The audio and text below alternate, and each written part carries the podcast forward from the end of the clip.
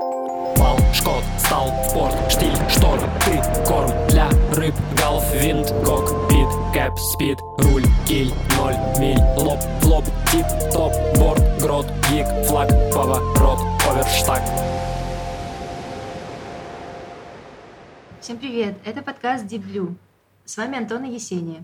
Несколько лет назад мы увлеклись яхтингом, и в этом подкасте говорим только о нем. Разбираем, что такое парусный спорт, как туда попасть, сколько стоит и что надеть. Спойлер. Однажды, попав в яхтенное комьюнити, остаешься надолго. Мы ведем этот подкаст вместе, потому что Антон уже опытный капитан, а я в самом начале. И нам просто интересно обменяться опытом, поговорить о воспоминаниях и бэт-трипах. Сегодня хотим поговорить с Антоном о его первом опыте, потому что он случился весьма необычно. Четыре года назад коллеги позвали его в кругосветку в Хорватию, а в итоге это была не кругосветка, а регата, и, в общем, остальное расскажет Антон. Привет. Привет, меня зовут Антон. Сразу к тому, о чем, чем начала уже Есения, меня действительно изначально коллеги позвали в кругосветку, Сказали, вот, будет классно, на яхте поехали в кругосветку, прилетай в Хорватию. Я приехал, э, мне сказали, вот, будет регата, а это оказалось даже не регата. Мы даже паруса не открыли ни разу. Даже так мне очень понравилось. Хотя перед этим у меня был род-трип по Франции и Италии. И я ожидал, что поездка на яхте останется серым пятном. Но в итоге оказалось э, все ровно наоборот. После того, как я сошел на сушу, Э, в конце недели, я абсолютно забыл, что за неделю до этого я ездил на машине по Европе. Да, после этого ты вернулся в Москву и, как я помню, сразу пошел учиться на капитана. Да, да, да. А сейчас сам собираешь команду в поездку. Да, все именно так. Э, я вернулся в Москву, во мне было достаточно запала, чтобы найти школу, где можно учиться, и убедить пару друзей пойти со мной учиться вместе. Э, мы выучили теорию, сдали экзамены, съездили на практику в Турцию, получили лицензии. Это было в октябре 2020 года, а уже в мае 2021 года, когда вот начался, по сути, сезон, сразу после перерыва, я собрал команду, и мы должны были поехать на регату, достаточно крупную. Как раз организаторы этой регаты были организаторы школы, где я учился. И они говорили, да, это классный, классный способ первый раз выйти в море с собственной лодкой, будучи капитаном. Но потом из-за из ковида и локдауна в Турции регата отменялась. В общем, она так отменялась, что бронирования оставались, их можно было перенести, но сама регата как э, мероприятие отменилась. Мои друзья меня спросили, а ты можешь сам вести лодку, если никого нет рядом? Ну, я так старался максимально скрыть неуверенность, но ответил, что, конечно же, могу. Прекратилось авиасообщение между Россией и Турцией, и нам нужно было оказаться в Даламане – и до этого были прямые рейсы из Москвы в Даламан. И еще смешно, мы их, когда покупали, мы смотрели, там, сейчас рейс туда-обратно стоит э, 20 тысяч рублей. Ой, может, подождем, может, он подешевеет. Вот. И когда прекратилось э, авиасообщение, рейс стал стоить от 35 тысяч, только с тремя пересадками. И я такой, не-не, все, я не полечу, это дорого, это очень долго лететь, и оно того не стоит. Но Моя команда была настолько заряжена, хотя никто из них ни разу не ходил на яхте, но они были настолько воодушевлены этой идеей, просто концепцией того, что вот мы можем собственной командой, вот компанией друзей выйти в море под парусами, что они очень сильно постарались, чтобы найти нам хорошие билеты, чтобы мы там добрались через сложные пересадочные аэропорты. Спойлер был аэропорт, через который никто не пересаживался э, не в ковидное время, и поэтому было не очевидно, как через него делать пересадку без шенгенской визы. Вот. В итоге мы полетели Москва, Петербург, э, Берлин, Стамбул, Даламан, и все это заняло у нас 22,5 часа вместо прямых рейсов, которые обычно занимают 5 часов. Ретроспективно понимаю, что если бы не, не задор моей команды, в которых хватило смелости, энергии на то, чтобы все это произошло, то, возможно, очень вероятно, я бы не скоро отправился в свою первую поездку капитаном. И это мне на самом деле очень помогло. Я увидел, насколько сильно они хотят, и ты понимаешь, что с ними можно все. То есть у вас было полное доверие и вы классно провели время, во многом благодаря тому, что знали друг друга не первый год. Да, да, да, да. Но там ребята так, они то есть чувствовали, что у меня мало опыта, и поэтому у них было легкое недоверие к некоторым моим действиям. Мы стояли на краю залива, где было течение. А, и условно мы там встали на якорь, и я сказал, сейчас будем бросать второй якорь. И ребята сказали, да не, не, нет, э, типа нам не нужно, не нужен второй якорь, нам не нужно растягиваться на берег, нас же и так типа тянет, нам хватает. И прошло буквально полчаса, ветер поменялся, течение не поменялось. Э, и яхту просто перетянул в другую сторону. То есть э, мы растянулись между якорем и берегом, и из-за того, что ветер поменялся, нас стало сдувать против нашей растяжки, и ребята поняли, что надо было растягиваться на все четыре точки. Э, ну, это, конечно, легче на схеме показывать. Так, переходим к теоретической части. Переходим к теоретической части, значит, сейчас будут методы методы ночной стоянки на якорь. Значит, Подожди, мы еще не рассказали про течение и ветра. Течение ветра, а еще прилив отлива не забудь туда вставить. Точно. И магнитную девиацию давай. Да.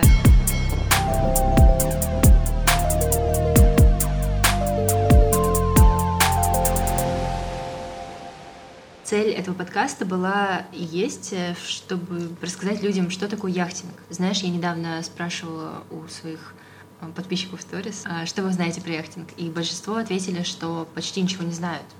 Меня это удивило, потому что казалось, что последние два года, как я увлечена яхтингом, я часто рассказываю про это. То есть я недавно была осенью в Испании, на Гран-Канарии, в Лас-Пальмас, это довольно известная марина, в ноябре особенно, когда открывается окно для пересечения Атлантики. Там очень оживленно, Э, много разных команд, экипажей готовятся, чтобы пересечь Атлантику. И когда я там была, стояла в Марине, у моего знакомого была яхта, и я просто жила на ней. И, короче, из-за из этот опыт я часто рассказывала. Показывала сторис, э, делилась впечатлениями. Было очень много вопросов от друзей. Ой, а как это вообще работает? А как туда попасть? Это, наверное, стоит много денег. И вот я тогда рассказывала, но кажется, что до сих пор не так много людей в целом понимают, как это устроено. И мы вот с Антоном подумали, что классно рассказать об этом, ведь ничего сложного нет. Возможно, кому-то это будет интересно, и люди увлекутся. Мы вообще очень рады создать такое комьюнити ребят, которые бы хотели начать и попробовать, может быть, вместе куда-то сходить. А мне кажется, Антон, ты бы хотел продолжать собирать команды и куда-нибудь вместе ходить по парусам. По поводу того, что хотела бы рассказывать, но мне кажется, ты и так много рассказываешь. То есть ты встречаешь людей, я знаю, что ты достаточно с большим количеством людей общаешься. И когда, заход...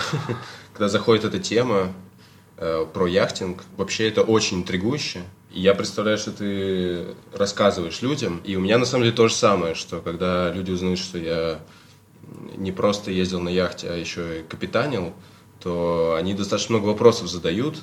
Они всегда думают, что это супер дорого, что это супер сложно, что это надо учиться пару лет. И я каждый раз рассказываю. Вот. Ну Од... да, собственно, по, на этой теме мы с тобой и смачились. Да, и идея в том, что я это уже рассказывал минимум раз 50, и я так понимаю, ты тоже минимум 100 раз рассказывала. И вот мы решили записать один раз подкаст, чтобы просто, когда нам задают вопрос, мы просто скидываем ссылку на подкаст, и вот слушайте, если будут дополнительные вопросы, ответим в личку, либо запишем новую серию подкаста. Да, вообще в планах у нас э, пообщаться с интересными людьми и командами, которые прямо сейчас где-то в мире переходят Атлантику, готовятся, собирают свою команду, а, собираются покупать лодку или уже купили. Мне кажется, будет классно поболтать с ними, созвониться, вообще узнать, что происходит в яхтинге. Еще интересная тема, наверное, как находить такие команды, куда можно присоединиться. Мне кажется, в качестве своего первого перехода важно найти какую-нибудь интересную команду, вписаться туда и попробовать яхтинг. Потому что до того, как ты попробуешь, ну, сложно оценить, насколько это твое. И если есть интерес, мне кажется, надо пробовать. Мне кажется, первая поездка должна быть, как в любом деле, в любом спорте, она должна в первую очередь заинтересовать. То есть она не должна быть самой классной. В ней не должно быть вообще все, что может быть в яхтинге. Каждую поездку невозможно все успеть, и ребята постоянно переживают, что вот, а мы еще не успели вот это, а вот такие видосики мы хотели записать, а мы еще хотели попрыгать, чтобы яхта поворачивала, и мы так прыгаем и летим э, на фале и прыгаем с него. Ребята постоянно переживают, я им говорю, ребят, это просто повод вернуться. Есть повод вернуться, потому что все невозможно успеть, но хочется все больше и больше. Вот. И такие крючки, которые вот остаются, э, не только они заставляют людей возвращаться, но они, скажем, делают э, поездки уникальными. Это точно. Ну, кстати, моя первая поездка, мой первый переход начался с траблов потому что это было в Турции, и как я вообще туда попала. Я э, очень тогда уже хотела выйти куда-то в море, и мне хотелось, чтобы это было не в России. Я искала, есть такой сайт Couchsurfing, и я много лет им пользуюсь. Э, чаще, когда куда-то езжу и никого не знаю в этой стране, я нахожу местных, потому что местные — это всегда мой первый ключик к исследованию культуры страны. И здесь также я подписалась на несколько групп. В Couchsurfing есть группы и в том числе по яхтингу, вот, селлинг группа, и в какой-то момент я, ну, просто что-то работала, удаленка, все дела, и решила немного прокрастинировать, зашла в эту группу и увидела свежее э, объявление, пост одного капитана, который сказал, «Хей, у меня тут в Стамбуле стоит лодка, и я планирую переход из Стамбула в Бодрум. Это на юге Турции, такое довольно известное место. И я что-то загорелась. Тогда, сидя в Москве, мне казалось, что это вот а, дико такой adventurous, надо срочно вписаться в это. И буквально за три дня, по-моему, я приняла это решение. Короче, написала заявление на отпуск, мне его одобрили, купила билет просто за сутки. Буквально это очень для меня... Ну, не сказать, что это никогда не случалось раньше, но это было в тот момент э, спонтанно. Вот, и так я, в общем, написала этому человеку, он сказал, да, приезжай, при том, что меня не смутило, как будто бы э, сама ситуация. Я пишу какому-то незнакомому человеку, которого я никогда не знала и не видела, мы не созванивались, мы договариваемся онлайн, что да, все, приезжай, хорошо, лодка будет, ну, будет еще три парня и еще одна девчонка. Я говорю, ну, окей, класс. Э, я, значит, лечу в Стамбул, и нужно было там в пригороде Стамбула Марина. Я добираюсь до Марины, как-то нахожу эту лодку, Потом выясняется, что там из-за ковидных ограничений можно было максимум 4 человека, и в итоге было три парня и я. Вот, и мы вышли из Марины, э, что-то плыли на Принцевые острова, было прикольно. И вот в следующие пару дней я понимаю, что мои отношения с капитаном, они не как-то ну, не вяжется у нас э, диалог. Он довольно жесткий человек, это сразу было понятно. И каждый раз это какое-то минное поле, то есть как уйти от конфликта или как бы так ответить дружелюбно, но при этом видно, что у него на лице недовольство. И так мы плыли три дня, а, останавливались на Принцевых островах, было очень классно. И в какой-то момент я понимаю, что, ну нет, мне здесь не очень комфортно, и я принимаю решение сойти в ближайшей марине. Как будто бы мое первое путешествие оборвалось на такой странной ноте. У меня еще пять дней отпуска, я вышла вообще в Измире, и не очень понимаю, что делать. Но потом это чувство, чувство, что как-то вот дискомфортно мне, оно не подвело меня, потому что спустя два дня я узнала, что два остальных эм, парня, члены экипажа, они тоже сошли. То есть просто не завязалось общение с э, капитаном. Это, ну, такое бывает. И это было классным опытом, на самом деле. Я не могу сказать, что после этого мне не захотелось больше никогда ходить э, под парусом. Наоборот, мне казалось, что окей, у меня сейчас такой опыт, но в следующий раз э, будет по-другому. И это тоже классный момент, потому что когда ты идешь под парусом, ты в очень ограниченном пространстве находишься несколько дней, недель. Ну, не знаю, у тебя, Антон, было такое, что ты иногда не понимаешь, сможешь ли ты с этими людьми ужиться или нет? нужно как-то притереться, и ты просто не можешь выйти и уйти, потому что это очень маленькое пространство. Нужно находить точки соприкосновения. Честно говоря, так я все время сам подбираю себе команду, без лишней скромности скажу, что вейт-лист сильно превышает количество свободных мест в поездках, которые я организовываю. Среди вот всех людей, которые со мной ездили, у меня не было каких-то больших сложностей, чтобы сильные конфликты или как-то очень некомфортно просто взаимодействовать с человеком. Два раза было не очень понятно, как доносить э, команды до человека. Один человек считал, что он ничего никому не должен. Мне это не укладывалось в голове. Потом я скорее принял, что не все едут на яхту, на парусную яхту, погоняться под парусами, почувствовать этот ветер. Некоторые едут просто отдохнуть, поделать фотографии, приятно провести время, там, выпить, потусить, потанцевать. В этом нет ничего плохого, это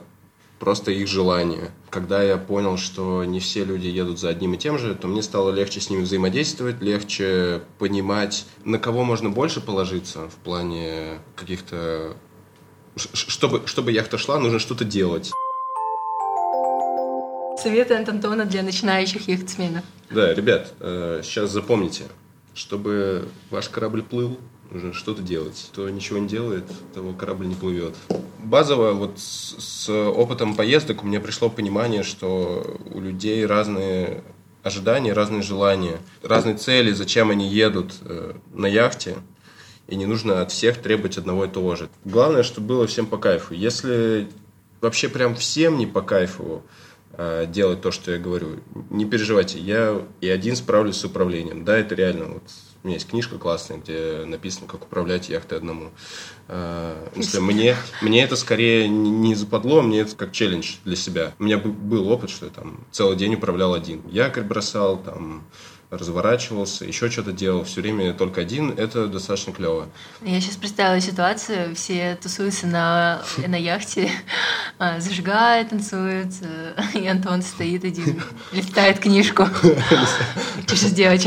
Слушай, на самом деле такие ситуации были, что э, в ночь перед тем, как мы берем яхту, я засыпаю с другом в комнате э, в отеле, и он все засыпает, а я включаю фонарик телефона и начинаю листать эту книжку, он такой, э, ты точно знаешь, как управлять яхтой?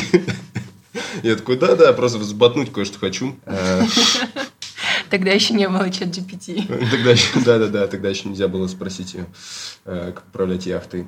Вот, на самом деле, до сих пор к ней обращаюсь и обращаюсь к своему учителю по всяким неочевидным моментам, которые происходят потому что, как говорится, век живи, век учись. Нельзя быть готовым ко всем ситуациям. Повторить теорию никогда не бывает лишним. Но ситуация «человек с бортом» была? Да. Только была. честно. Да-да-да, была, была. Была даже пять человек за бортом, она была достаточно контролируемая, вот. Но была один раз ситуация, человек за бортом, она была плохо контролируемая, но было тяжело. Но я думаю, я в следующий раз расскажу про эту ситуацию. Интрига. Сейчас все э, слушатели захотят просто. Хукт, хукт. Да-да-да, на следующий эпизод просто узнать имя этого счастливчика. Но спойлер, э, все закончилось хорошо, да? Да, все живы. Сколько людей ко мне заходило на яхту, столько и выходило с яхты. Все. Ну, кого-то выносили, кто-то ну... выползал сам.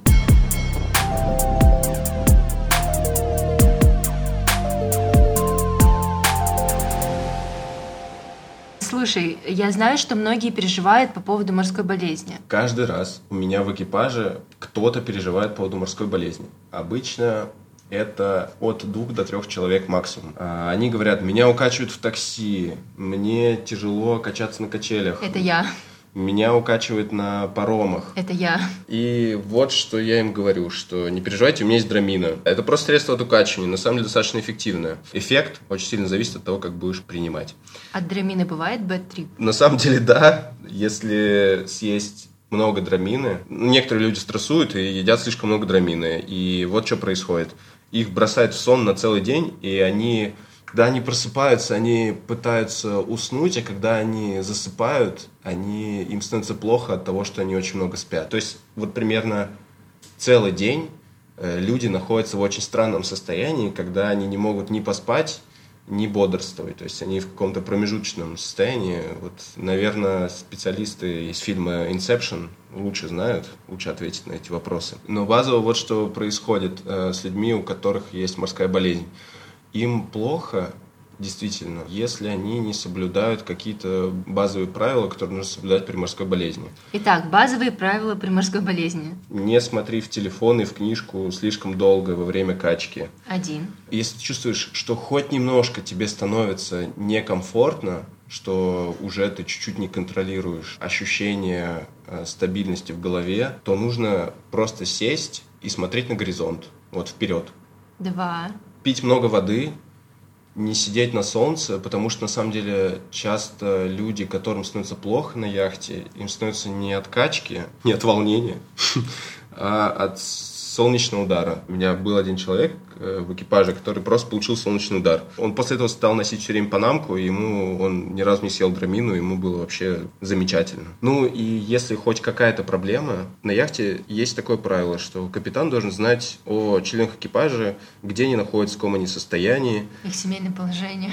Аллергии пищевые. Как и в случае остальных проблем, в случае с морской болезнью, если хоть немного чувствуешь недомогание, надо сообщить об этом капитану. Очень вероятно, что капитан знает, что с этим делать. А, ну и по моему опыту, действительно, в среднем одному, максимум, максимум двум становится плохо, но это продолжается недолго. Это продолжается час, максимум два. И всю неделю после этого человек вообще забывает, что у него хоть когда-то была морская болезнь. То есть э, он э, резвее всех бегает по яхте, он спокойно там бегает в нос, э, в нос лодки. Мало кто сказал бы, что в начале недели этот человек очень боялся морской болезни. Вот. И это реальность, которая подтверждается опытом. Угу, то есть можно заверить, что в целом это не так страшно, как можно подумать. И даже если вас будет укачивать, во-первых, есть драмина, во-вторых, есть Антон и его позитивный настрой. А, вообще, хороший капитан, мне кажется, может дать советы, которые тебя успокоят. И ты точно будешь понимать, что даже если у тебя будет э, морская болезнь, это вообще не смертельно, и все можно преодолеть. Но удовольствие, которое вы получите от перехода на яхте в компании классных людей, это вообще несоизмеримо, и я считаю, что надо пробовать. Антон, пожалуйста, последние слова напутствия, прежде чем мы пойдем в свой первый переход.